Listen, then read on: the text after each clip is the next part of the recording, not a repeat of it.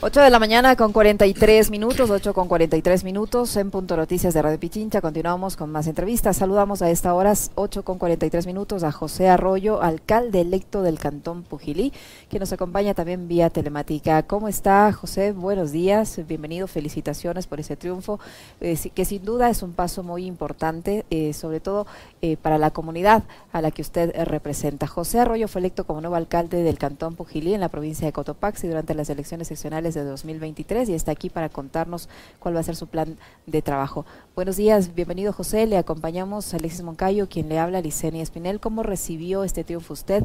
¿Qué representa y cuáles son los retos que ahora va a tratar de implementarlos como alcalde de Pojili?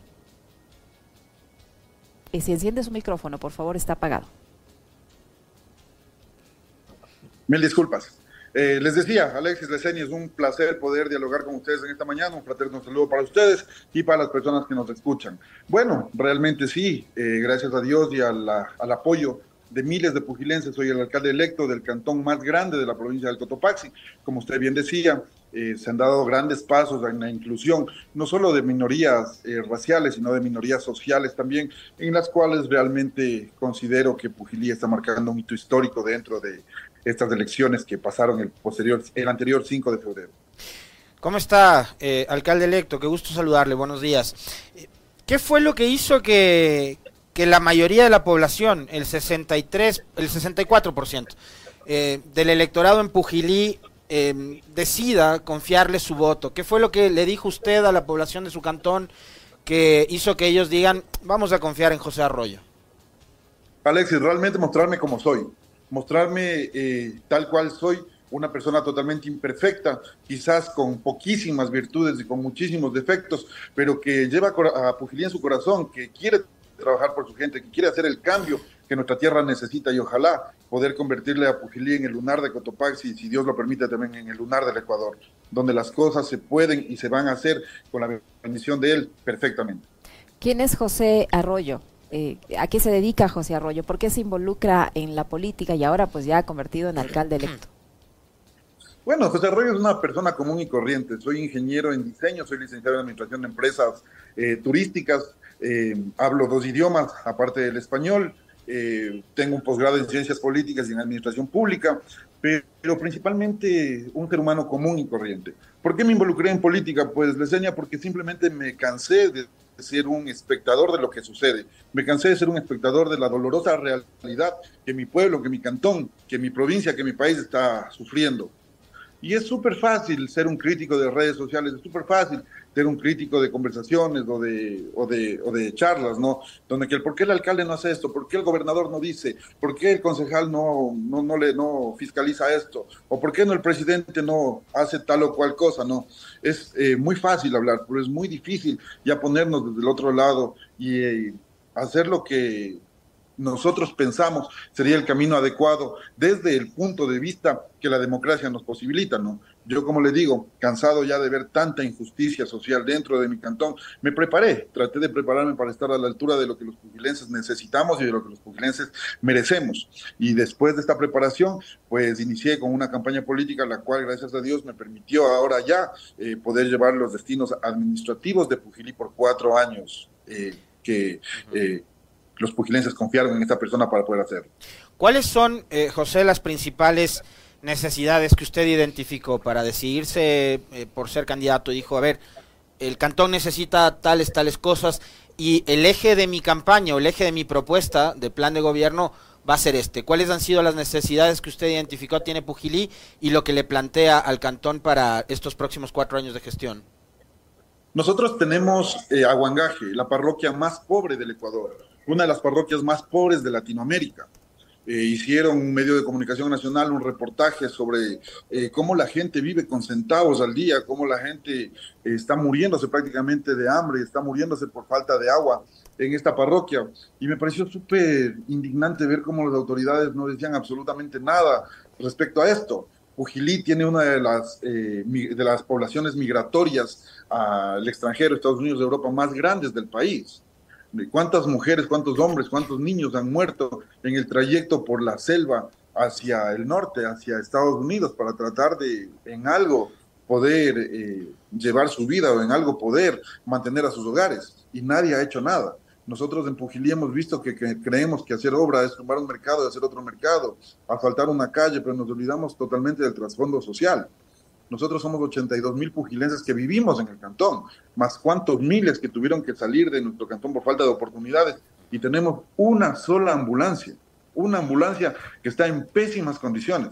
Para 82 mil pugilenses tenemos una ambulancia asesinan a una mujer afuera de un banco en el centro del cantón, asaltan a diario a estudiantes y tenemos patrulleros y motos que están totalmente destruidas, que están inutilizadas. Tenemos UPCs que nunca pudieron dar eh, su función o nunca pudieron alojar a policías porque estuvieron mal construidos, tienen filtraciones de aguas terribles. Tenemos un hospital que se está cayendo a pedazos, un hospital que no pudo pasar eh, los controles por parte del ministerio, en el cual prohibieron la posibilidad de realizarse por lo menos las cirugías básicas que se venían realizando. No pueden ahora dar eh, recetas complejas en este hospital al no pasar por esta certificación. Eh, tenemos solamente médicos familiares o médicos que vienen a la rural para 82 mil habitantes. Tenemos una deuda social tan grande con los campos, con las comunidades, que decimos, regresemos los ojos al campo, veamos al campo, apoyemos a los agricultores, que no migre la gente de las parroquias, pero veamos cómo llegamos a esas parroquias, con carreteras que están convertidas en chaquiñanes, con carreteras que parecen el, el lecho de un río seco, donde no saben lo que es ni siquiera un lastrado, peor, un asfaltado. Nosotros eh, tenemos del 47%, casi llegamos al 50% de territorio pugilense que está camino a, ser, a convertirse en un desierto, que está en camino a desertificación. Estamos acabando con los recursos naturales. tenemos nosotros la presencia de eucalipto a lo largo y ancho de nuestro cantón, cuando sabemos que el eucalipto es una planta invasora, una planta eh, que trajeron eh, de Australia, me parece, y que está terminando con los recursos, está terminando con nuestros páramos. A diario podemos ver la quema seleccionada de páramos, de pajonales, para que la línea agrícola siga creciendo por la falta de oportunidades, por la falta de, dinamización económica. Vemos que en el cantón no tenemos ni siquiera una feria donde poder extender o donde poder comercializar con animales.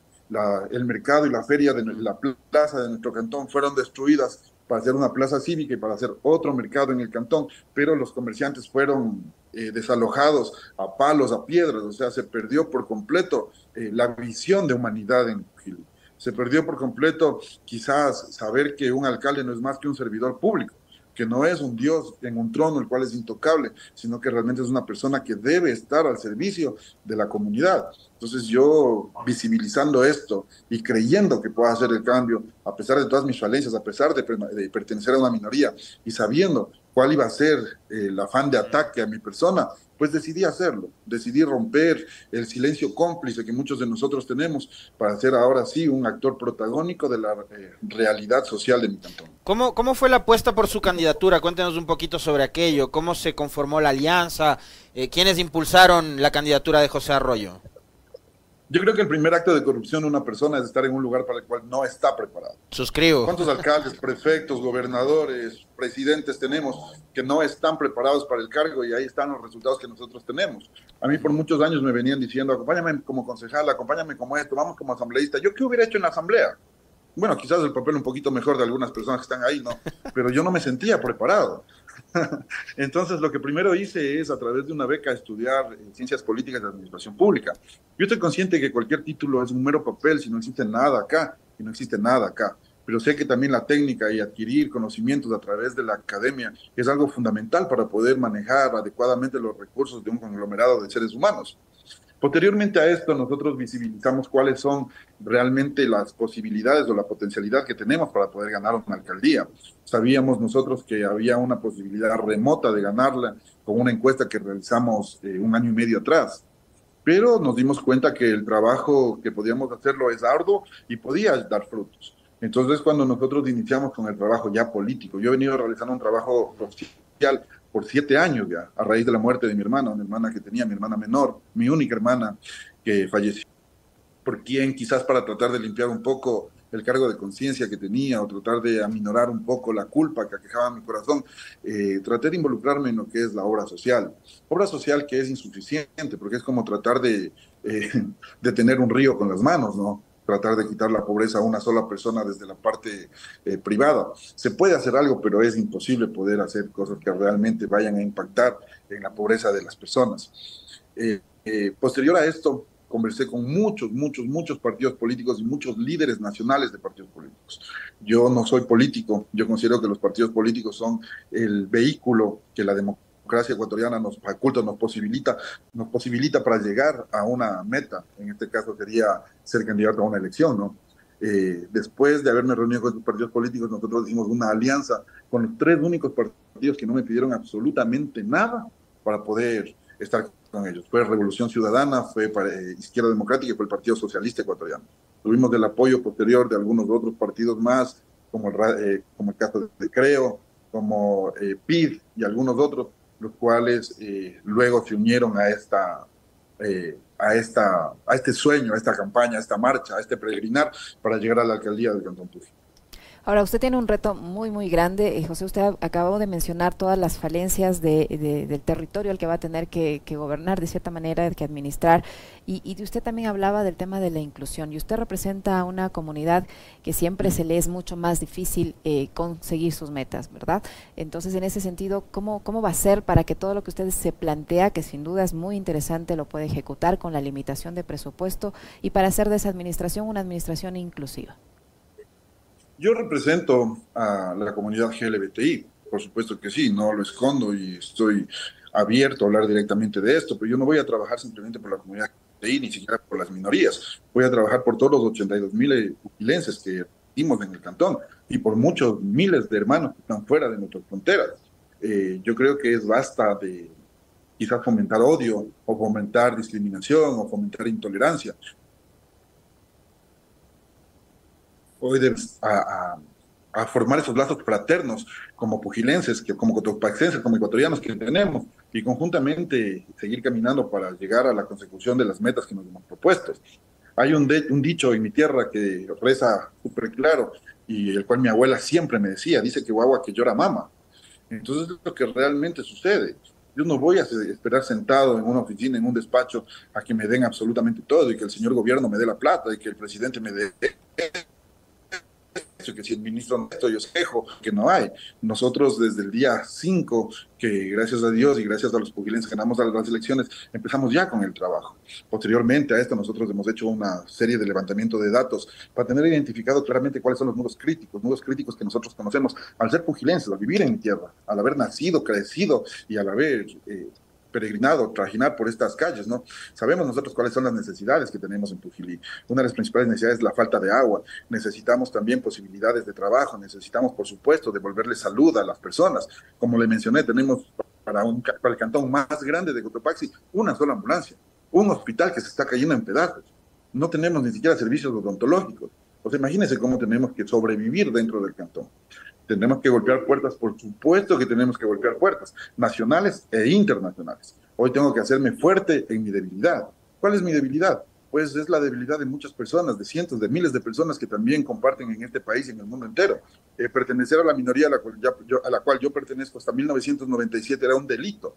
Tú podías ir a la cárcel simplemente por llevar la vida que tú no escogiste, sino que Dios, que la vida, que cualquier persona, que cualquier hecho eh, te, la, te la dio, ¿no? Y que con valentía la, la sabemos vivir y la sabemos afrontar. Pero sin embargo, hoy no me voy a simplemente victimizar, ni siquiera a sentar de brazos y esperar a que absolutamente todo me lo den, como ya les había manifestado. Voy a golpear puertas, estoy golpeando puertas. Vamos a seguir eh, trabajando y visibilizando que Pujilí existe y que Pujilí necesita ya, por fin, eh, ser tomado en cuenta como el cantón que aloja a tantas personas y que realmente merecemos un espacio digno para poder seguir eh, ya no sobreviviendo, sino ojalá viviendo y poder disfrutar de esta vida que Dios nos dio. Usted em, en, su hoja de vida eh, entiendo que también tiene conocimiento, experiencia y formación en temas turísticos. Y Pujili es probablemente uno de los cantones más turísticos que tiene, que tiene la provincia de Cotopaxi. De hecho, si tengo que hacer un ejercicio de sinceramiento, diré que Pujilí es el cantón que más me gusta de, de Cotopaxi. Eh, ¿Qué tiene pensado hacer para promover el turismo en su cantón, José? Alexis, cuando alguien va a su casa cuando alguien va a visitarle, cuando viene familia, cuando algún amigo va a llegar, usted lo primero que tiene que hacer es dónde, dónde le va a alojar, eh, cómo le va a dar de alimentar, tiene que limpiar su casa, tiene que arreglar, adesantar su casa, ¿no es cierto? Es lo mismo que nosotros vamos a hacer hoy en nuestra casa grande, en Pujilí. Nosotros no tenemos en Pujilí ni un solo hotel, tenemos algunas hostales, y eso que somos dueños de la laguna El Quilotoa, una de las lagunas más lindas y enigmáticas del mundo entero. Tenemos aguas termales por decenas, tenemos la cultura del danzante, somos la cuna del danzante somos una tierra rica en cultura, en tradición, tenemos gastronomía tan única que es imposible encontrarla en otro lugar del Ecuador. Pero realmente nuestra casa está sucia, nuestra casa está deteriorada, nuestra casa está dañada, nuestra casa tiene una fauna urbana totalmente abandonada, olvidada y denigrada. Entonces tenemos que corregir todo esto. Nosotros nos hemos puesto un plan eh, de cinco meses para dejar nuestra casa perfecta, limpiecita, ordenada, eh, para tratar de hacer algo con esta fauna urbana, con estos pobres animales que andan peregrinando por las calles y que incluso llegaron a un límite de mendicidad en la vía que conduce de Pujilí a Quilotoa, donde usted puede ver decenas de animalitos pidiendo prácticamente caridad en la calle, quienes son víctimas del frío, de la lluvia, del sol, pero principalmente de ser atropellados. ¿Cuántos perritos vemos aplastados en la vía que nos conduce a Quilotoa? Esas cosas tienen que cambiar para por fin poder decir que ahora sí vamos a ser un cantón eh, con un potencial turístico, potencial turístico que ahorita no lo tenemos. No tenemos ni siquiera ferias donde lleguen los, los, los turistas, no tenemos un solo museo. Entonces, ¿de qué turismo hablamos? Tenemos que empezar a construir el turismo en Pujilí, por supuesto que sí. Estamos a puertas de recibir la fiesta más grande de los pugilenses, el Corpus Christi donde desde la semana que viene iniciaremos ya con las cochas. Ojalá ustedes puedan visitarnos en nuestra tierra y ver cómo los pugilenses recibimos a los turistas. Cómo los te, te, aconsejo que ya de una vez le vayas cochando a la licenia, para que sea priosta de, de, las fiestas de Corpus Christi. ¿Conoce Pujilí? El mismo pues municipio de Pujilí es ya, puede ser ya un, un lugar turístico. Es maravilloso, hay una, está la banda de músicos Tazá de Madera, ¿no? Y tiene unos jardines lindísimos orgullo que me da escuchar esas palabras de, ti y que conozcas nuestro municipio. Nuestro municipio es, un, es el único eh, municipio de origen francés que tenemos. Fue diseñado por un arquitecto francés. Tenemos en el centro histórico de Pujilí, centro histórico que fue casi destruido por, una, por un terremoto que se dio en el 96, pero del cual nosotros nos pudimos recuperar y nos recuperamos más fuertes que nunca tenemos la única iglesia románica 100% construida en piedra, en la cual se dice que se mezclaba eh, barro, eh, con sangre de perro, con sangre de, de, res y con pajonales, con hierbas para poder hacer esta unión entre piedras. Y es una iglesia que resistió al terremoto, tiene más de casi 400 años de antigüedad. Entonces realmente nosotros como pugilenses tenemos joyas que van a ser potencializadas. Y el, y el hornado. el, hornado, que es riquísimo, el hornado del mercado. Es muy bueno. El hornado, el togro, tenemos el, el chaguarmishki, tenemos miles de miles de miles de, platos que realmente se están perdiendo y que los vamos a repotencializar. Por supuesto que lo vamos a hacer. Muchísimas gracias, ha sido Muy, muy, muy agradable conversar con usted, José. Muchísima suerte en su gestión, pues y siempre las puertas abiertas para conversar sobre los avances y la implementación de su plan de trabajo. Muy amable por habernos atendido. Éxitos, un abrazo. Listenia querida, Alexis, les esperaré en Corpus Christi a ustedes y a todas las personas que a través de su medio de comunicación nos escriben, nos escuchan, pues. Será las mejores fiestas que Pujilí ha tenido y ojalá puedan estar ustedes acá presentes. Te tomo la palabra, Alexis. Próximamente les estaremos escuchando e invitándoles a ustedes. Gracias, muy amable. muy amable, muchas gracias. José Arroyo, alcalde electo de Pujilí, que ha estado con nosotros. Tienes que conocer Pujilí. Tiene soterramiento de cables del municipio es precioso y se come muy rico. El hornado del mercado de Pujilí es buenísimo.